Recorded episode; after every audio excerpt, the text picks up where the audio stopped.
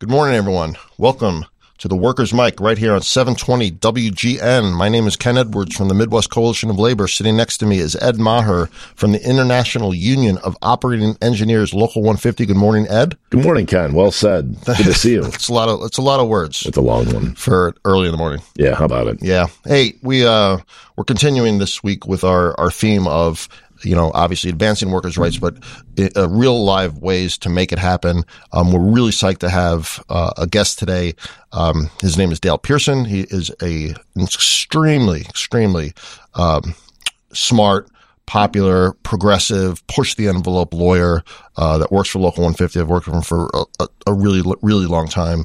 Respect the hell out of him. Just a, a super cool guy, um, and also has a bunch of good stories. Yeah, absolutely. Right. And and one of these guys who throughout his career has looked for opportunities to help workers that are struggling, you know, against employers who have the deck stacked against them and, and things like that. So I think in the in the vein of conversation we were having last week about finding creative solutions to even the playing field between small groups of workers without a lot of resources and companies that are wealthy and you know well equipped.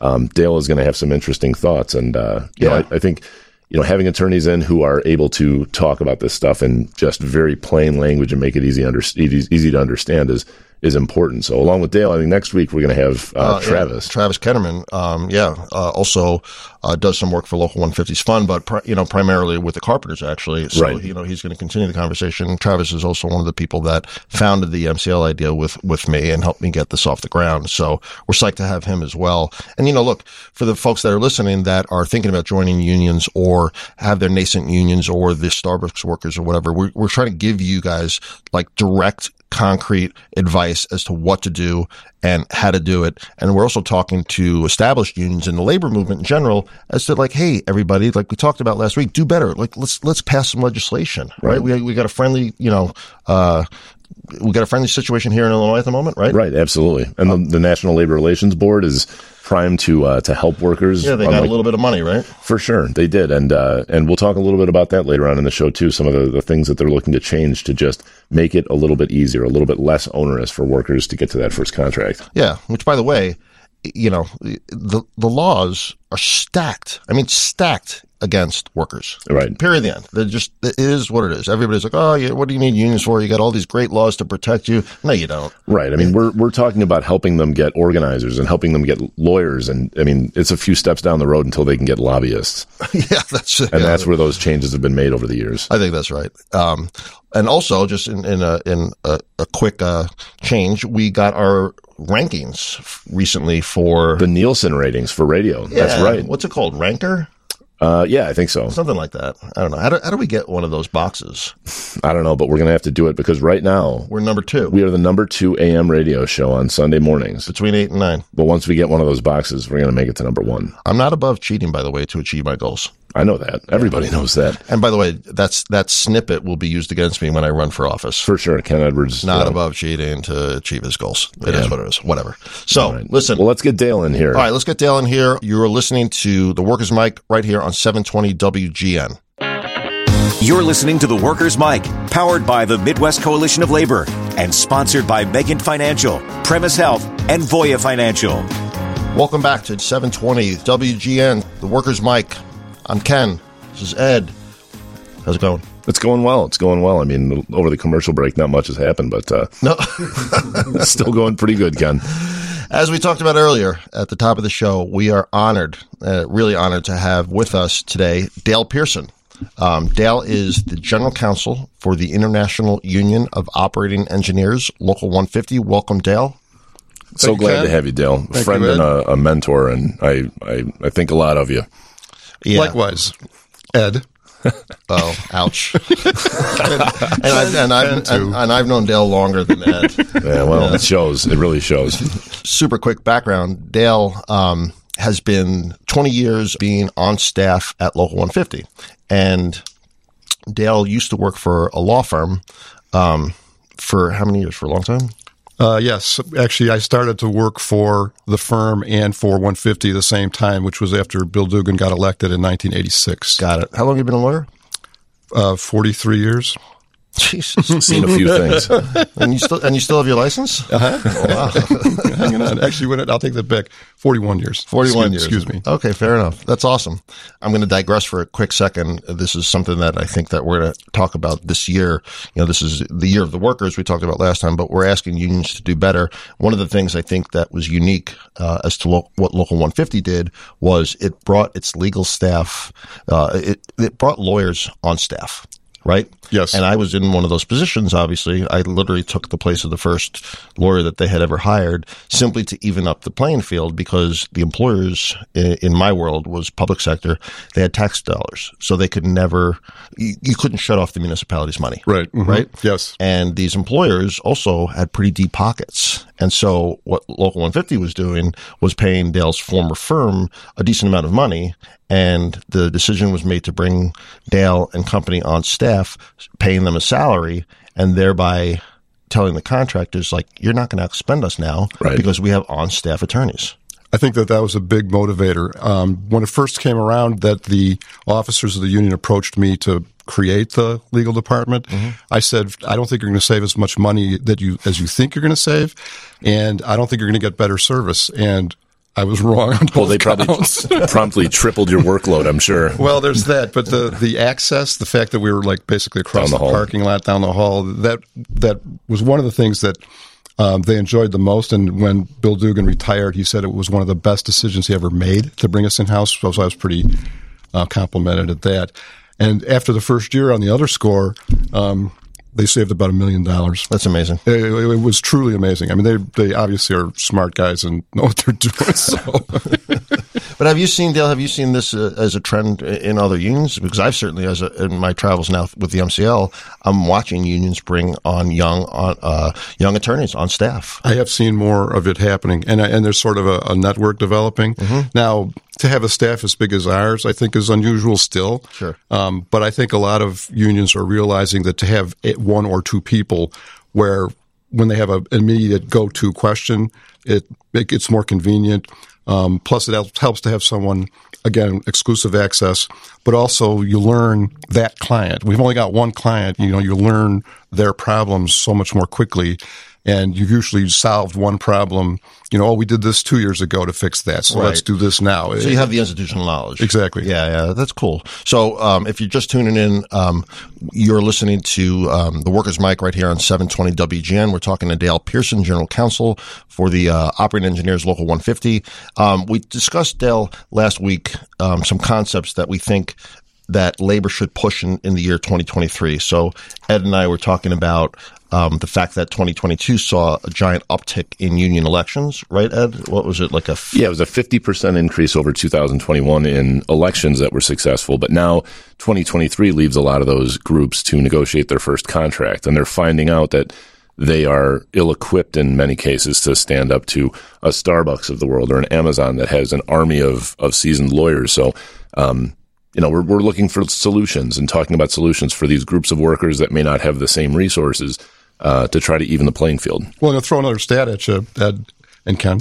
Um, through uh, half of 2022, uh, the union um, win rate was 75% in labor board elections, which right. is, you know, it's, it's often been in the 60, 65 range.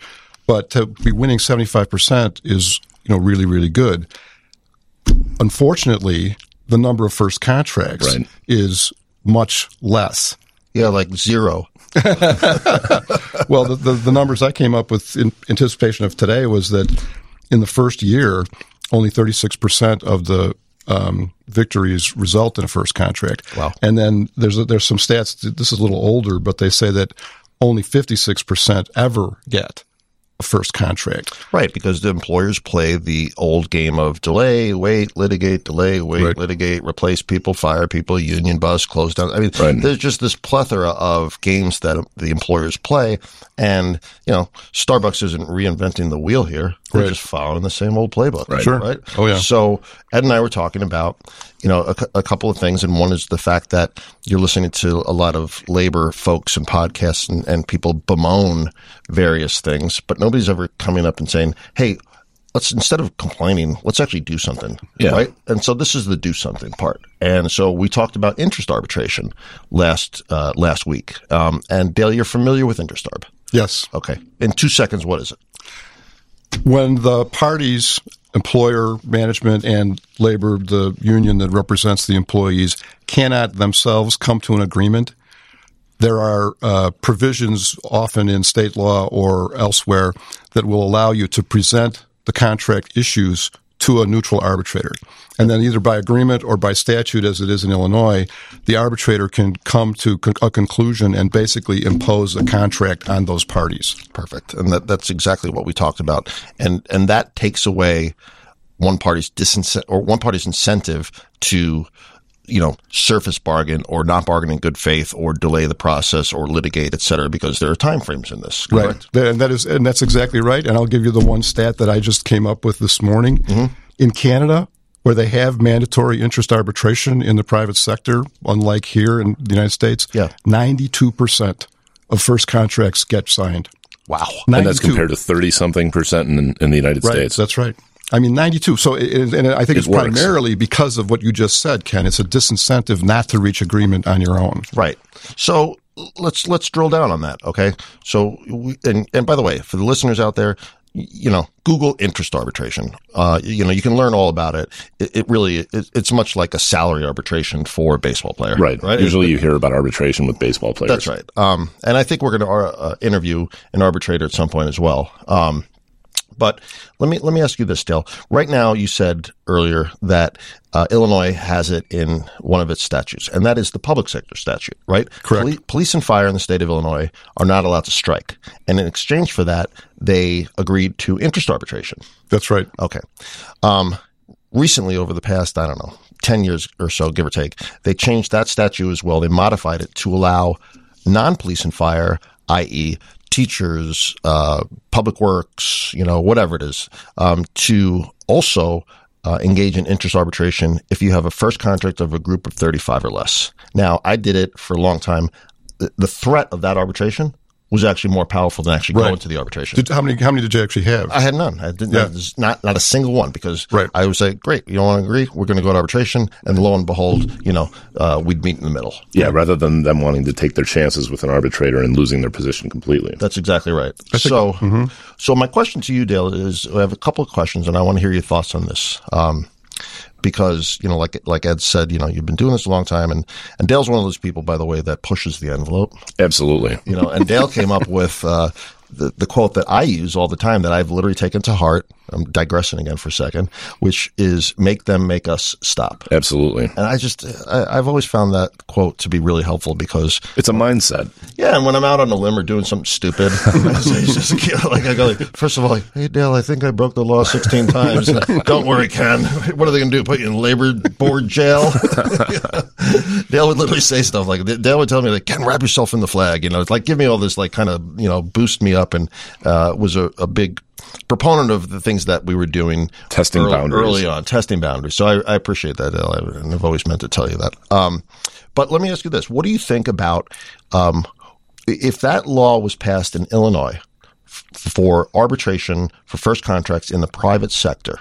Would that be preempted by federal labor law? That's a tough question to answer because if I say I believe it's likely to be preempted, then somebody's going to use this against me when we try to come up with a statute that yeah, says you yeah. have to use this in the private sector. So the answer is no. Well, the answer is absolutely no. Oh, hell yeah. Okay. Um, you know, of course, like as, as, as, lawyers, as Sweeney's always uh, kidding me about, oh, it's like one of those two hands things, right? The lawyers have two hands. Yeah, the lawyers have two hands. On the one hand is this, on the other hand is that. so under federal labor law, since 1959 at least, a Supreme Court decision then said that if something if a, a, a state regulation is actually, or if the conduct that the state wants to regulate yep. is actually or arguably protected or prohibited by the National Labor Relations Act, then it falls within the exclusive primary jurisdiction of the National Labor Relations Board. So preemption basically comes from the fact that Congress has the authority to regulate interstate commerce.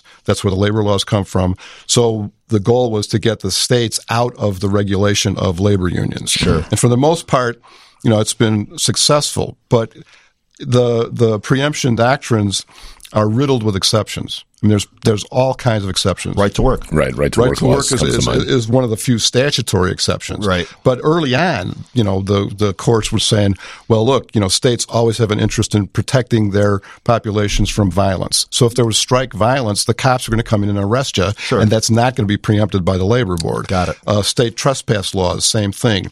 Um, defamation is another uh, area where, at first, when a company would sue the union for defamation, um, they'd file unfair labor practice charges. They argued it was preemption.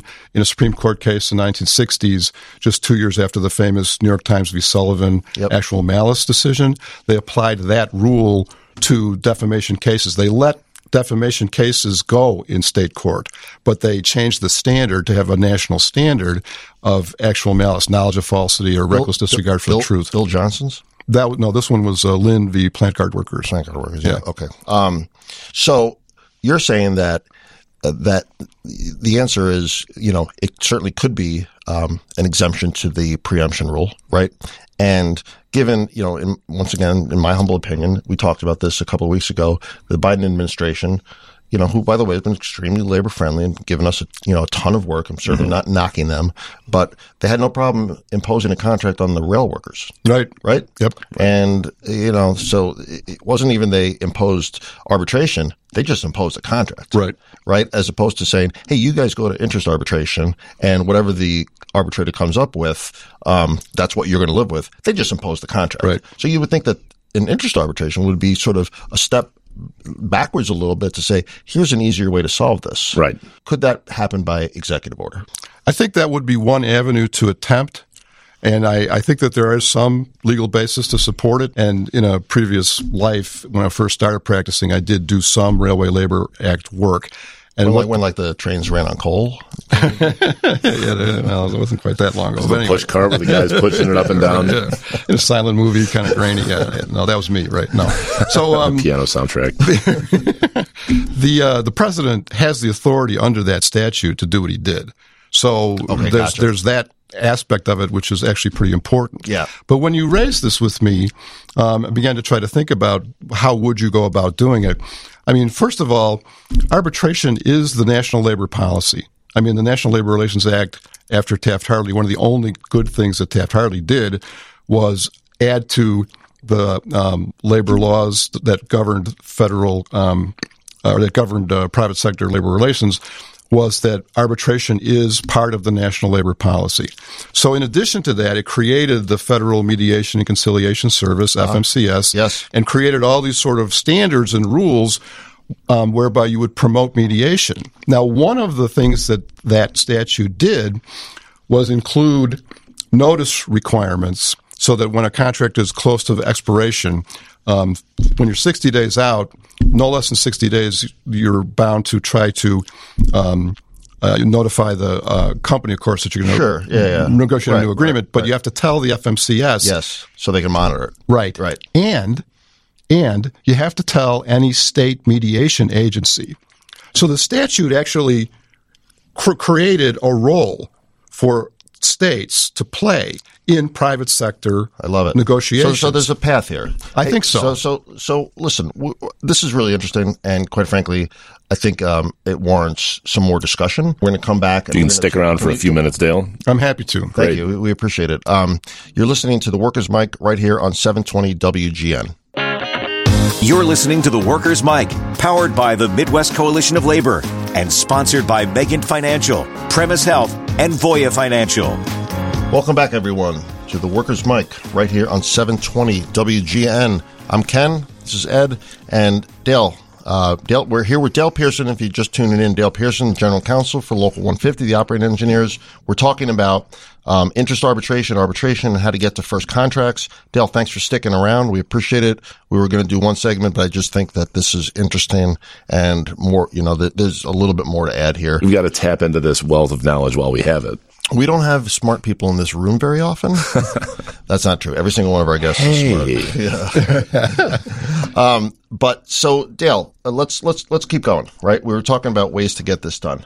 Um, give us a couple examples of ways you think that we can get arbitration for first contracts um, to be the law of the land. Well, as we were saying before the break, I think because the federal law does create a role Yeah. for state mediation agencies, that might be the the window that we try to crawl through. Sure. Um, you know, there's a downside there because there are specific references in the statute to not being able to impose provisions of an agreement. But I think the idea, and you alluded to this earlier, Ken. By the way, I think you guys are a couple of the smartest people I know, and I very much appreciate your comments earlier, Ken. Sure. Um, especially the let's push the edge of the envelope type Yeah. stuff. You know, I'm, I'm I'm all for that, and I think this is an area where you could do it. You justify it first by the fact that federal law does allow for a state role, and because the national labor policy is to promote arbitration of, of labor disputes. Yeah. But you said earlier, Ken, it's all about labor speech, labor stability, Yeah. labor labor peace, That's correct. labor stability. Right. I mean, those are very very important goals. The fact that you you know lost uh, um, so much uh, uh, productivity was one of the uh, worker productivity was one of the basic reasons that the uh, NLRA was passed in the first place. Right. So I think you see that still. You don't want people on the streets. You don't want like Local 150 did last summer. Went through a seven week strike. Um, basically 400, 450, 500 guys um, hit the bricks, but thousands of people were out of work because the construction industry kind of grinds to a halt when they can't get um, uh, limestone. Yeah. Right. So, yeah. you know, I mean, there, there's a lot of reasons why uh, promoting mediation, you know, is both in the federal and in the state interest. And I think that the the political climate in Illinois is such that uh, obviously Local 150 has been on a roll since passing the Workers' Rights Amendment. Knock on knock on wood. yeah, uh, you know, and uh, why not keep going? I, Illinois mean, labor movement is strong right now. We're in a position of uh, of strength like we've never seen. I think that's exactly right, and and and I think politicians know that. Mm-hmm. Um, I think uh, most of them agree with us, believe in the value of unions in promoting um, uh, the rights of workers and, Yeah, and and, creating. and, and, you know, like we've talked about here. uh, Sorry to cut you off, but you know, unions have a seventy plus percent approval rating right, Right. now. If the unions, and I'm talking to you, AFL-CIO, National AFL-CIO, I'm talking directly to you right now.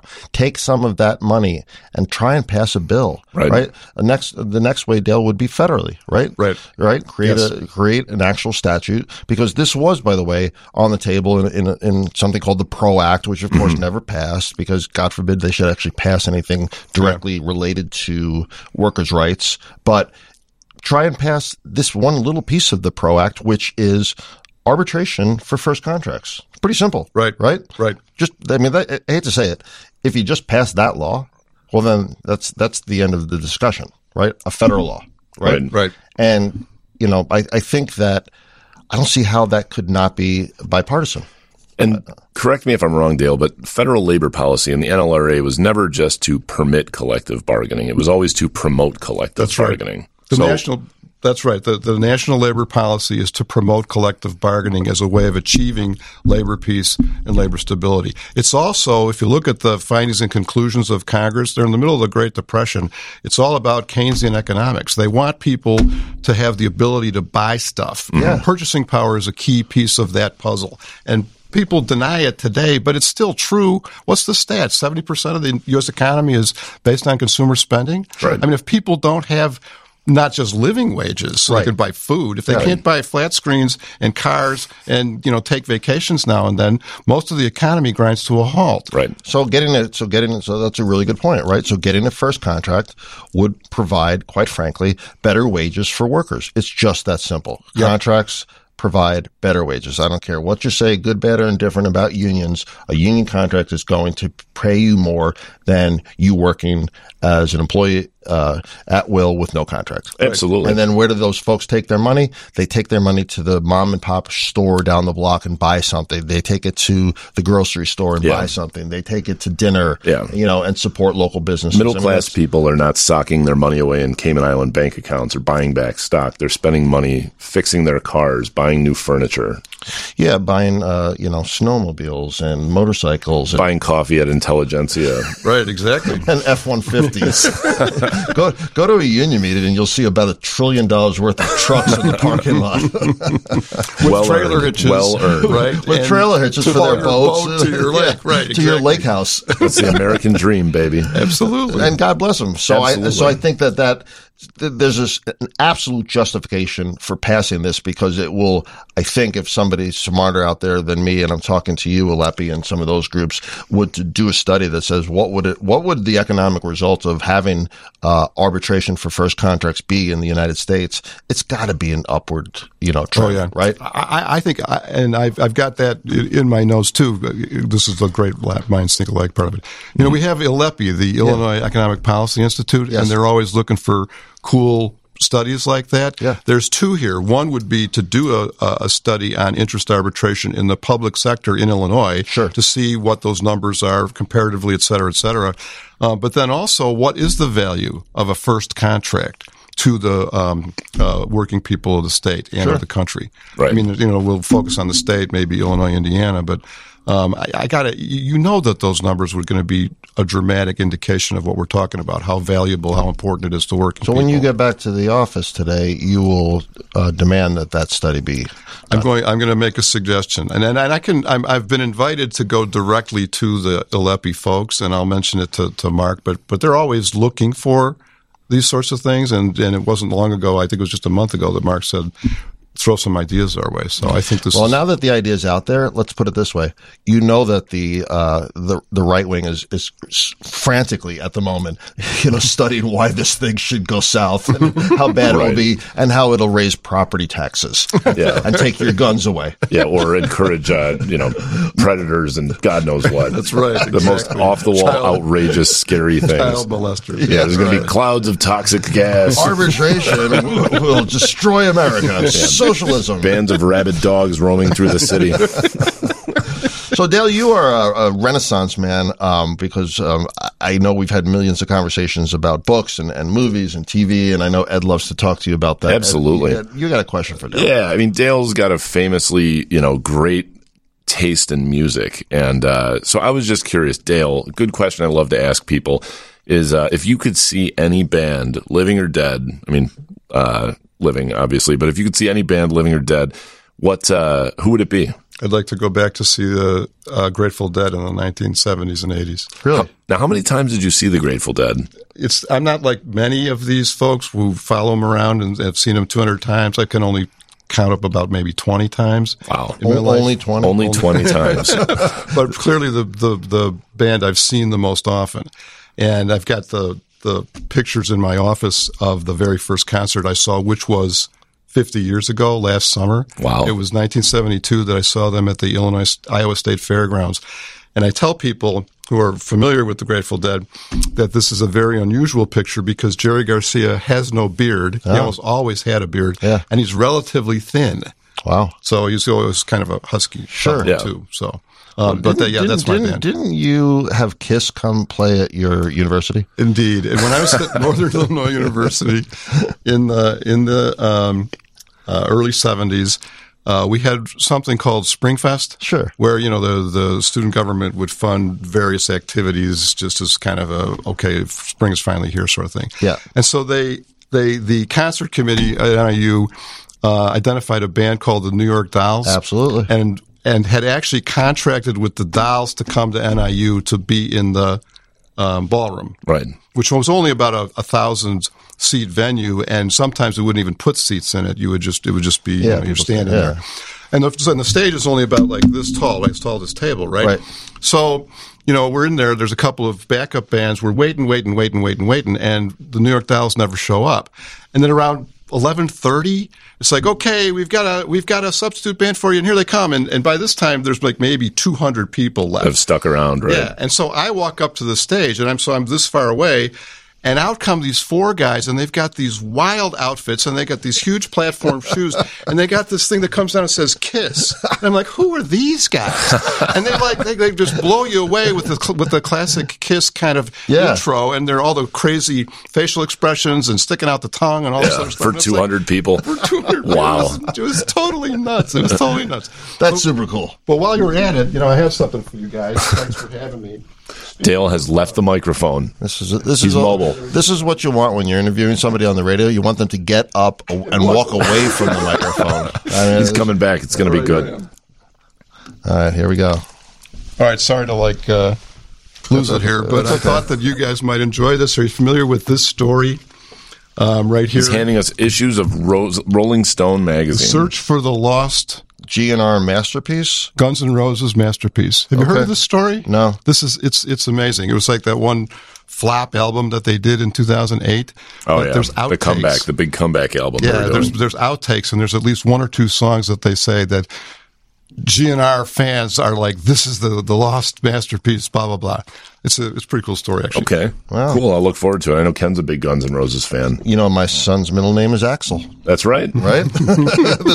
And I'm not, I'm not making that up. No higher tribute than that. Well, and your son was born like a couple months before we started That's our right. legal department That's right. in 2002. I think it was what, 2001 kid. Yeah, uh, he was 2002 kid, but early 2002, so right around the same time. Mm-hmm. And he has, you know, been on a million picket lines and Yeah. union meetings and watched, you know, Jim Sweeney's very first meeting as a business manager. Been there I mean, with the rat, the whole yeah, nine yards. The whole thing. He's grown up in the labor movement. He's a very nice. cool kid who's got a lot more street cred than uh, his friends might realize. Well, and he's like uh, he's got a cool dad. Thank Yeah, you. you know. I thought listen- Ken, I thought Ken was his dad. Oh, I don't know. He looks nothing like me. And a tall, skinny mailman. Not true. Not true. He looks exactly like me, although he'll deny it to the death. Listen, um, we Dale, just wanna thank say- you so yes, much for thank- coming. Yeah, we Thanks for really- having me. Yeah, we really appreciate it. Um, you've been listening to Dale Pierson, um, Ken Edwards, Ed Maher. Uh, we are here on the Workers' Mic on 720 WGN. We'll be right back. You're listening to the Workers' Mic, powered by the Midwest Coalition of Labor and sponsored by Megan Financial, Premise Health, and Voya Financial. Welcome back, everybody, to the Workers' Mic right here on 720 WGN on Sunday morning. I'm Ed Maher. Sitting beside me here is Ken Edwards. And uh, if you were listening in, we spent a couple segments talking to Dale Pierson, the General Counsel of the International Union of Operating Engineers, Local 150. Uh, and I, I, I got to thank Dale for spending a little extra time with us. He's great. Yeah, it was a blast. I like I like hearing Dale's stories. Yeah, Dale's as knowledgeable as they come, uh, aggressive, and uh, also just a really cool guy. About the the story about uh, you know about Kiss, I thought that was so cool. I, yeah, I knew that story.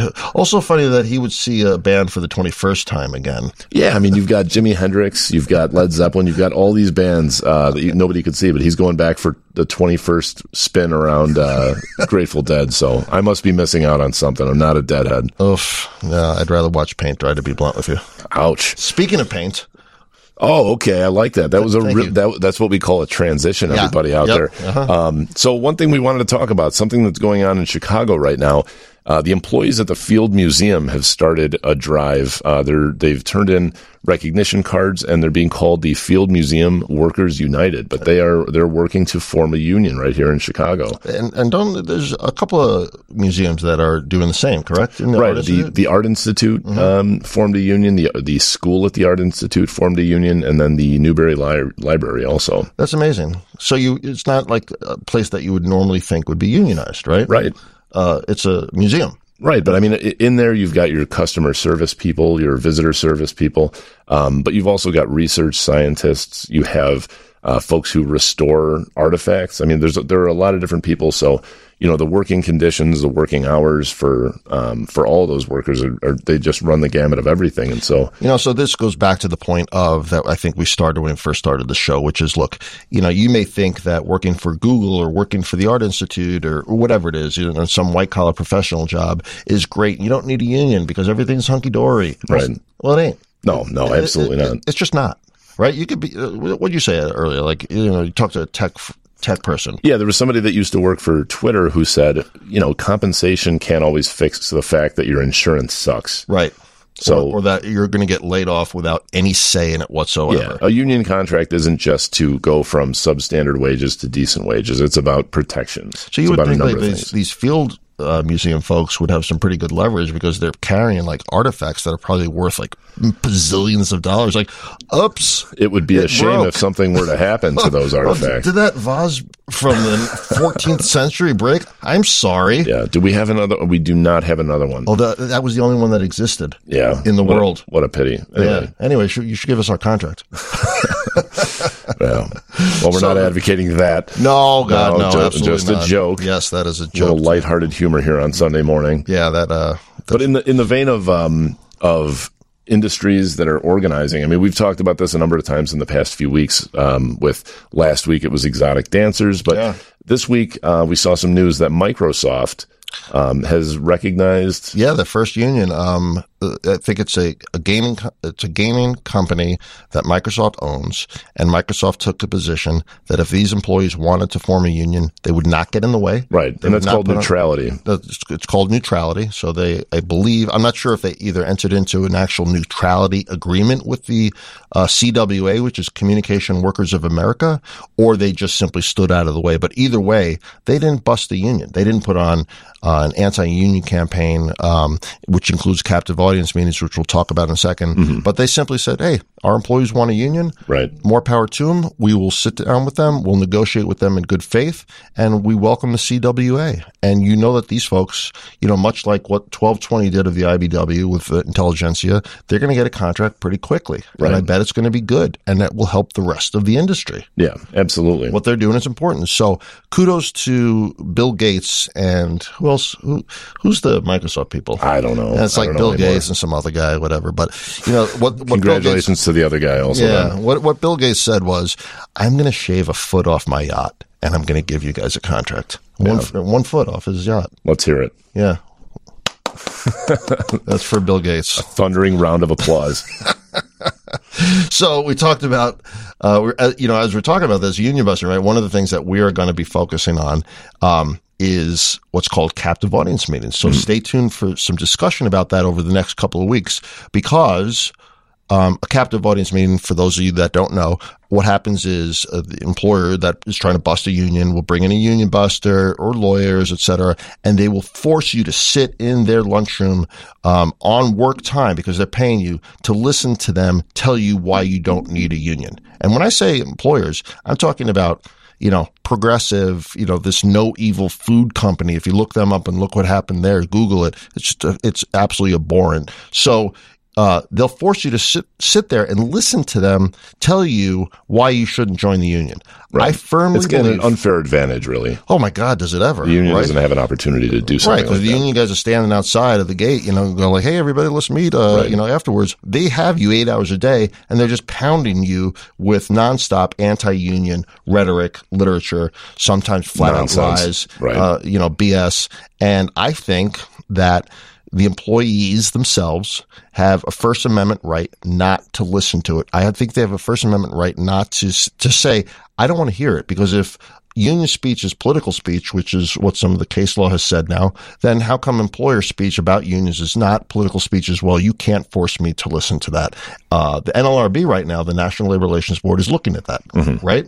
Yeah, they're, the the general counsel. Her name is Jennifer Abruzzo, but she's come in and she's taken a look at a lot of um, things that have gone against workers over the last several years and looking to change them. So the captive audience meeting might be one of the first things on the chopping block, and I think that's welcome news to everybody who's trying to form a union, who has been through it, and you know who supports these workers. So yeah, looking forward to reporting more on that. And, and, and by the way, listen to what it's called. It's called captive audience meetings. Like captives, it, right? like prisoners, like, like, like they can't shut, leave. Like, they, like they shut the door behind you. Now, now you can't leave. Remember that? Yeah, it's a Bronx Tale. Oh yeah, great movie. One. Really good movie. Nothing to do with labor, by the way. But no, watch it anyway. Yeah, watch it anyway. That's our movie pick of the week. Movie pick of the week. A Bronx Tale. Now you can't. Now Calogero. It's a kid's name. See, Calogero. Now you can't leave. Yeah. Listen. Um, I just want to thank uh, Dale today. Uh, thanks everybody. You have been listening to the Workers Mic right here on 720 WGN. We'll see you next week. Take care, everybody. The preceding episode of the Workers Mic was powered by the Midwest Coalition of Labor and sponsored by Megan Financial, Premise Health, and Voya Financial. For additional information and podcasts of the Workers Mic, visit WGNradio.com.